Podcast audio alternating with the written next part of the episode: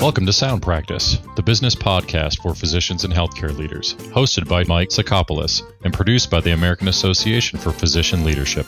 We're all familiar with the shortages of PPE triggered by COVID 19. The pandemic has taught many harsh lessons. One of those lessons relates to the vulnerability of certain aspects of healthcare supply chains. With a tip of the hat to Thomas Friedman, we have seen how flat our world has become. Today, we will be discussing supply chain risks and how to best mitigate those risks. A hurricane in the Caribbean or a factory fire in India can start a cascade of events which impact your healthcare system. Bindiya Vakil of Resilinc will help us assemble a framework to better stabilize procurement of necessary goods. Physician leaders must practice in a global marketplace. Today, we will take a deep dive into supply chains. Let's get to it.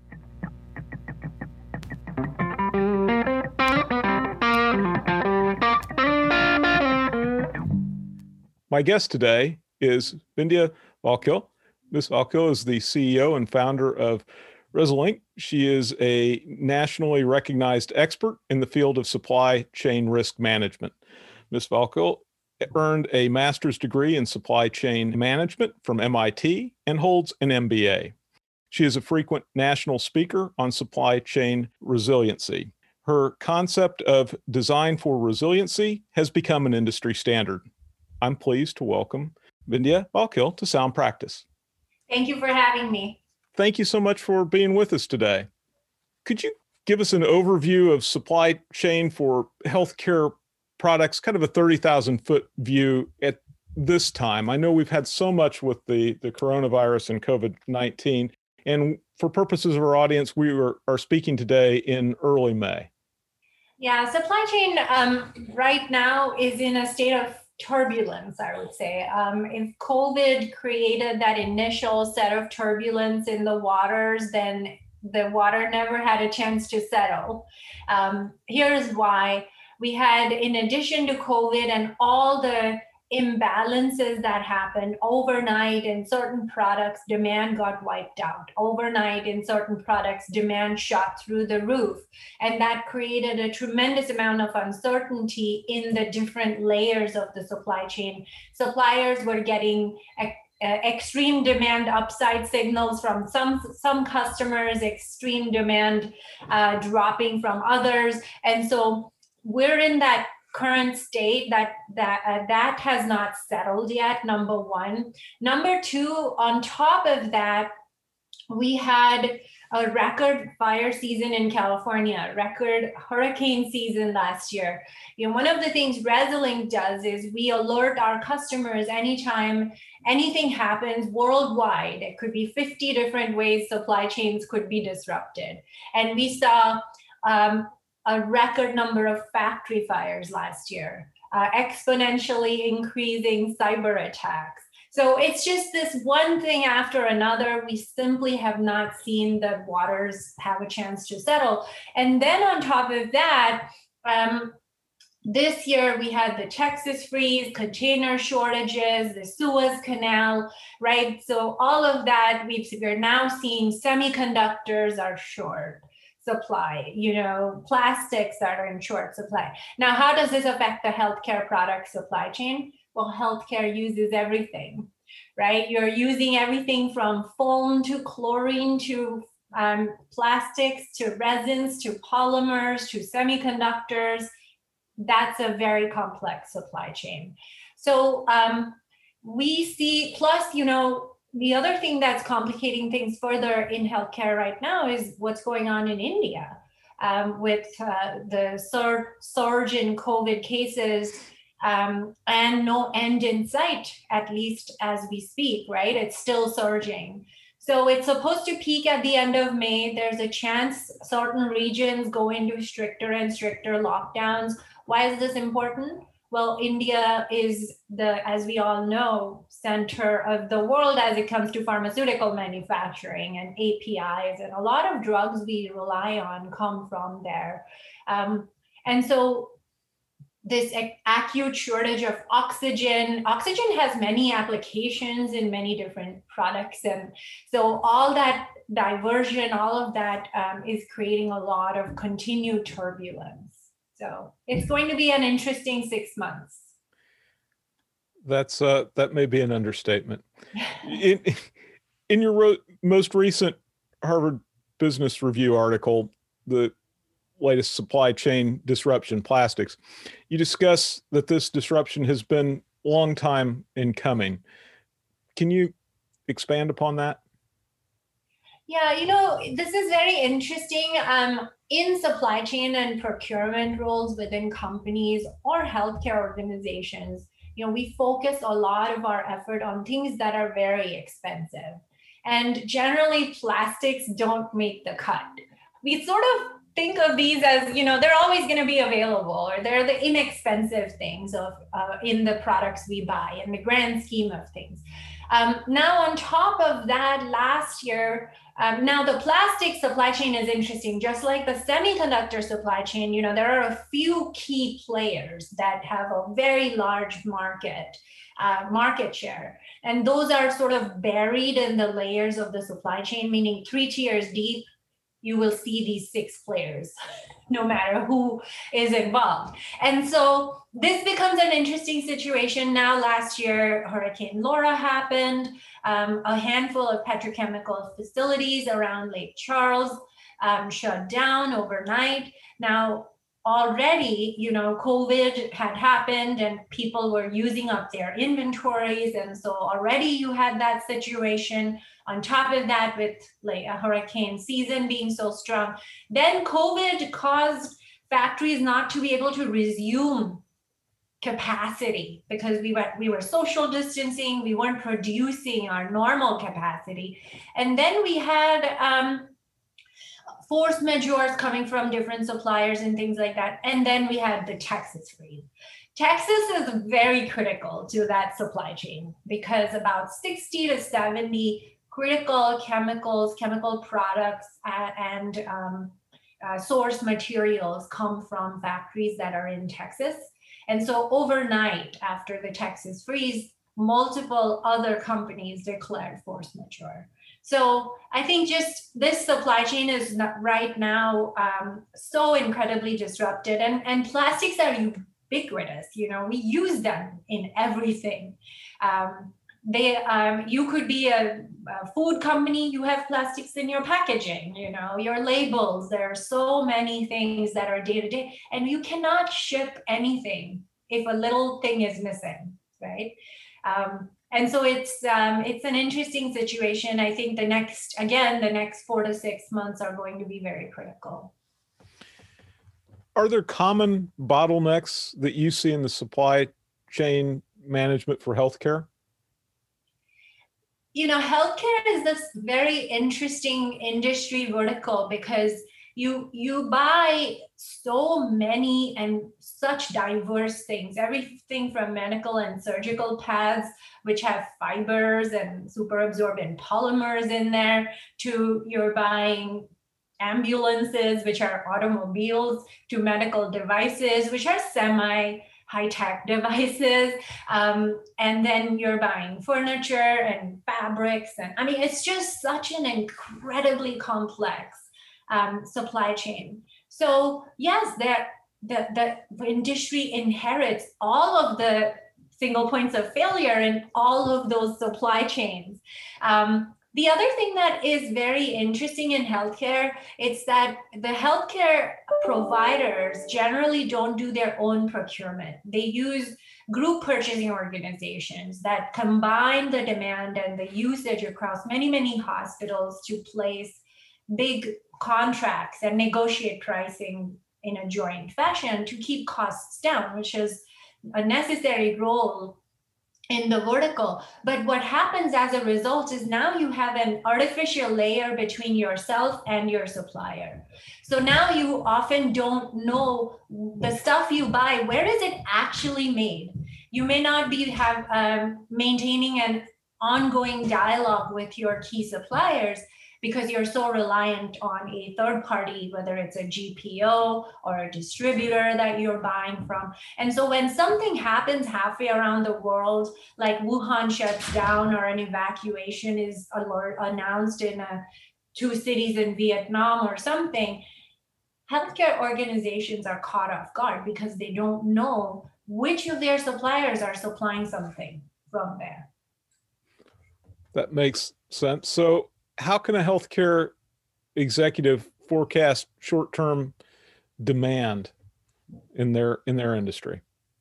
Yeah, I mean, I think the demand forecasting is obviously, you know, driven by the usage on an ongoing basis, the trends on the healthcare side, you know, seasonality of different types of um, uh, health situations and so on and so forth. I think what I'm talking about is a lot more the supply side. You know, are suppliers going to be able to ramp up and scale up if demand is going up or down are, is the supply chain geared to support that movement? Because it's when supply chain cannot scale. And last year we saw that, you know, PPE, right? Not the most expensive thing, but definitely very high impact. Uh, if you can't get PPE, you can't accept patients, you can't see patients. So, in terms of impact to your ability to provide services, it is one of the most important products that a healthcare organization might buy. So, similarly, I think how do healthcare executives really understand or redefine what is critical? I think that is by clinical outcomes, right? Understanding what is the impact to patients um, if we lose the supply of certain materials, and then quantifying that and anything that affects patient life patient ability to get care. Um, this is very critical, regardless of what the spend looks like, you know. So I think that's kind of that shift in thinking of what is defined as critical that needs to happen. So, what about monitoring suppliers? Do you have any tips or best practices for healthcare executives? Absolutely. And I think this is such a basic thing. When I say it, you're going to wonder why is this a problem? but as I said, you know, a lot of times we aren't um, talking to, we don't really know who is in our supply chain. And let me give you an example. If you're buying something from a distributor or you're negotiating something through a GPO, um, you might have um, the name of the supplier um, but you don't know where the supplier does the manufacturing right? So the GPOs um, might direct a certain amount of demand to distributors. Now there might be 30 sites that are there nationwide for the that distributors warehouses.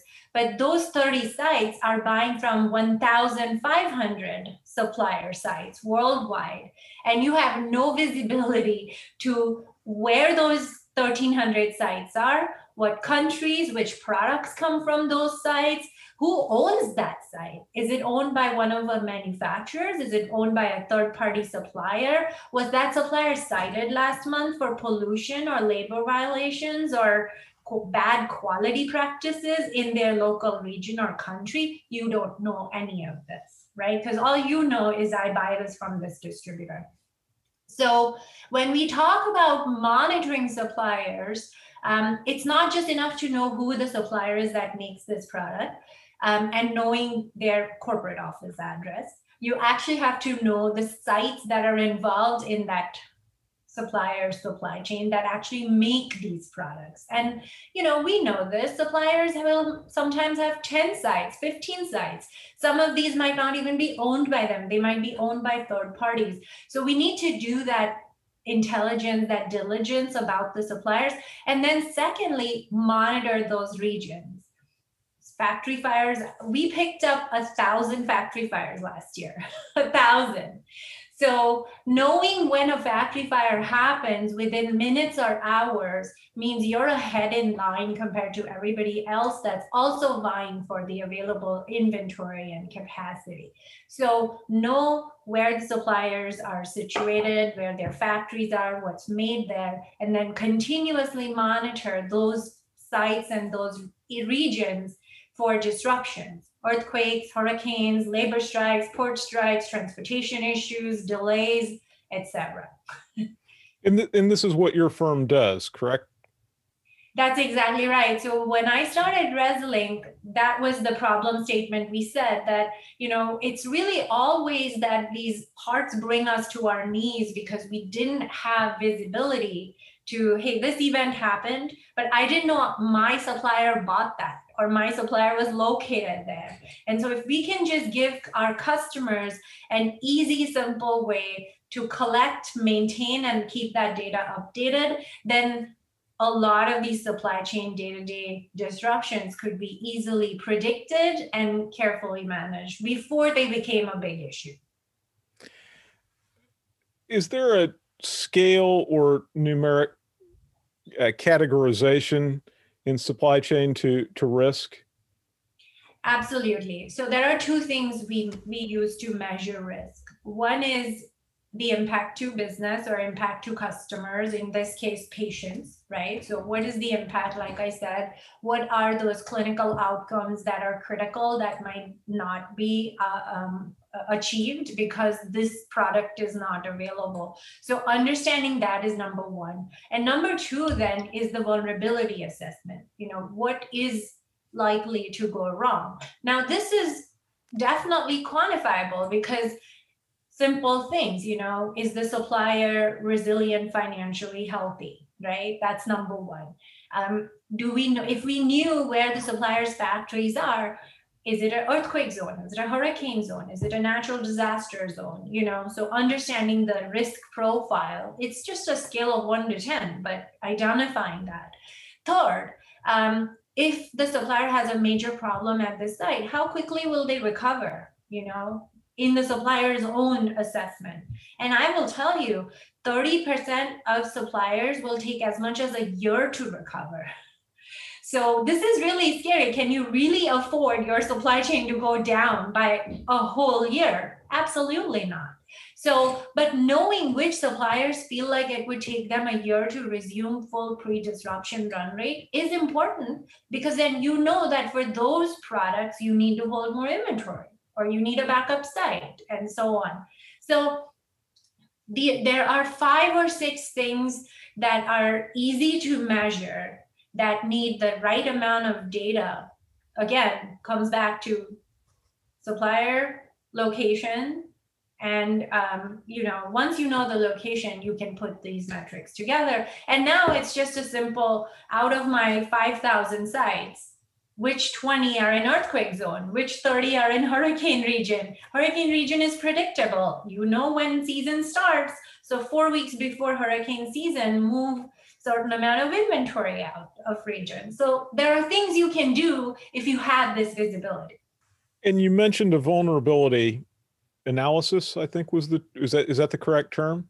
can you tell me a little bit about how your firm helps people do that yeah, that is the risk score that I talked about. So, is it a financial vulnerability? Is it location that is vulnerable? Is it a supplier business practice that is vulnerable?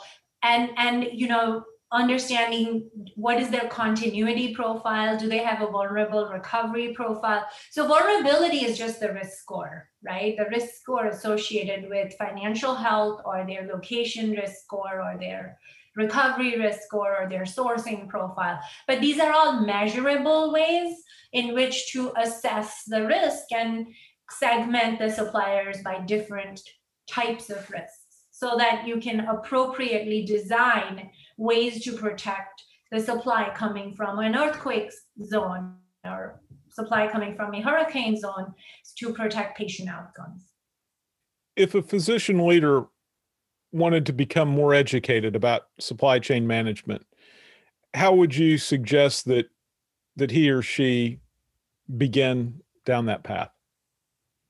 Well, I would start with taking your chief procurement officer out to lunch, um, preferably once this pandemic has settled a little bit and things like lunch are possible, and just you know a conversation, just listening because I think it's really important. I think procurement and supply chains, um, that profession has not been given its due importance, which is why, in some respects, we are where we are. What the pro- procurement and supply chain was told, you're a cost center, drive cost out, which is certainly important. But I think um, we all have seen that that is not the end all, and we need to strike that balance.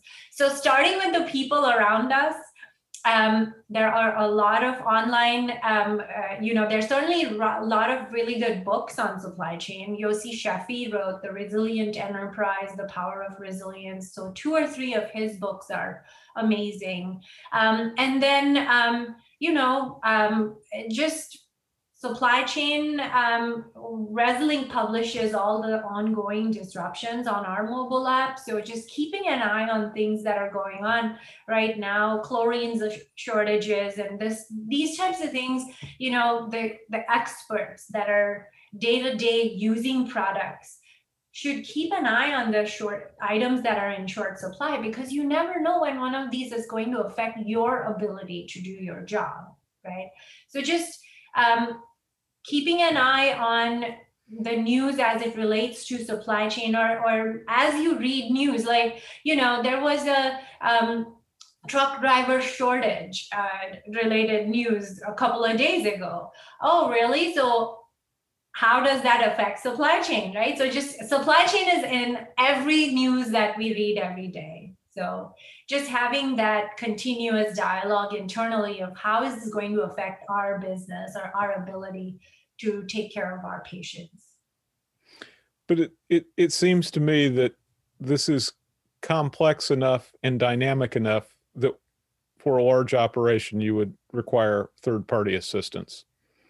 Would you agree? Absolutely. Yes. I mean, again, the healthcare supply chain is vastly complex. The products you use are incredibly um, regulated.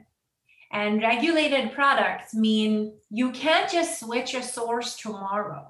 You know, if you have um, qualified a supplier like Hurricane Maria, we had, I'll give you Hurricane Maria as a very good example. Right now, a lot of people are saying we'll hold a lot of inventory, build warehouses and store and ditch JIT and all of this. But when when you look at Hurricane Maria, you see how inventory cannot be the panacea because um, supply chain, um, uh, pharmaceutical supply chain relies on inventory. There's inventory as much as one year's worth of inventory in, in those company in those companies. Now, here's what happened with Hurricane Maria. It wiped out Puerto Rico a lot of sites, but one in particular that made the plastic bags that are regulated. So companies had inventory of the fluid, IV fluid, but they couldn't ship it because they didn't have plastic bags to transport. So again, you know, um, really important to understand that supply chain touches a wide range of products in healthcare. Um, a lot of things are all interrelated, and some things have very large and outsized impact, right? So, pharma in uh, and healthcare in particular, because it's such a regulated industry, it simply has a ton of complexity compared to others. I, I, I would agree. Any other tips that you would like to uh, share with our audience today as we we close out this time together? I will say that you know the world as we live in is shaped by the supply chain. You know, it's powered by supply chains, and it's supply chain that makes our life possible right? It's the food we eat, there's a supply chain behind it. Our pharma products, there's a supply chain behind it. Nothing happens without the supply chain working. And when the supply chain shuts down, it has massive consequences. What's really interesting also is that there is no such thing as a risk free world, meaning, with all of our efforts, with all of our um, conniving and creative problem solving, we will not ever create a world in which supply chains are not disrupted. In supply chain management, normal is disrupted. The question is, how can we craft the supply chain such that the critical in our healthcare world patient outcomes are not disrupted or protect or are protected. And how do we design supply chains that if they are stretched all over the world then we have some backup capacity onshore or near shore so the exciting thing about supply chain right here, May 2021, is that we are designing the supply chain of the future today, right? So, where in the past we were executing on decisions that went in place 20 years ago, what COVID did was it really brought this conversation to the forefront. Um, you know, how do we create that balance? Where we're not completely driving cost and inventory out. We're creating that balanced supply chain. We're holding more inventory on some things. We're nearshoring or reshoring other things. We're bringing more monitoring and visibility on something else. And all of these strategies together build resilience in supply chains, right? And how do we prioritize which strategy goes where? And it's all driven by impact.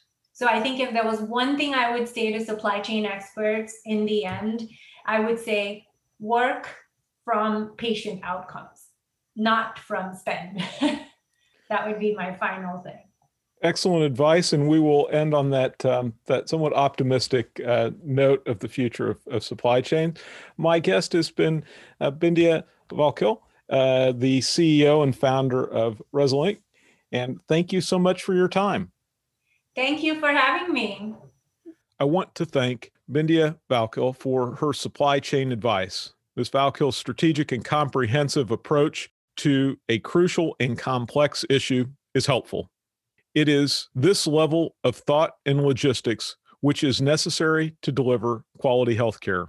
I hope you found her comments as interesting and helpful as I did. Thanks also to the American Association for Physician Leadership for making this podcast possible. Join me next time on Sound Practice. You've been listening to Sound Practice, the business podcast for physicians and healthcare leaders. Check out the show notes for this episode at soundpracticepodcast.com. If you have any suggestions for future episodes, we'd love to hear them. Email us at info at soundpracticepodcast.com. Subscribe to Sound Practice wherever you listen to podcasts so you can automatically receive our episodes. And please rate us and comment on the podcast in iTunes and Google Play. Sound Practice is presented and produced by the team at American Association for Physician Leadership. We are the world's premier organization for all aspects of physician leadership in every sector of healthcare.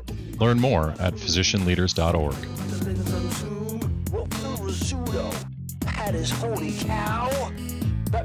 Robin. Bull Kapow.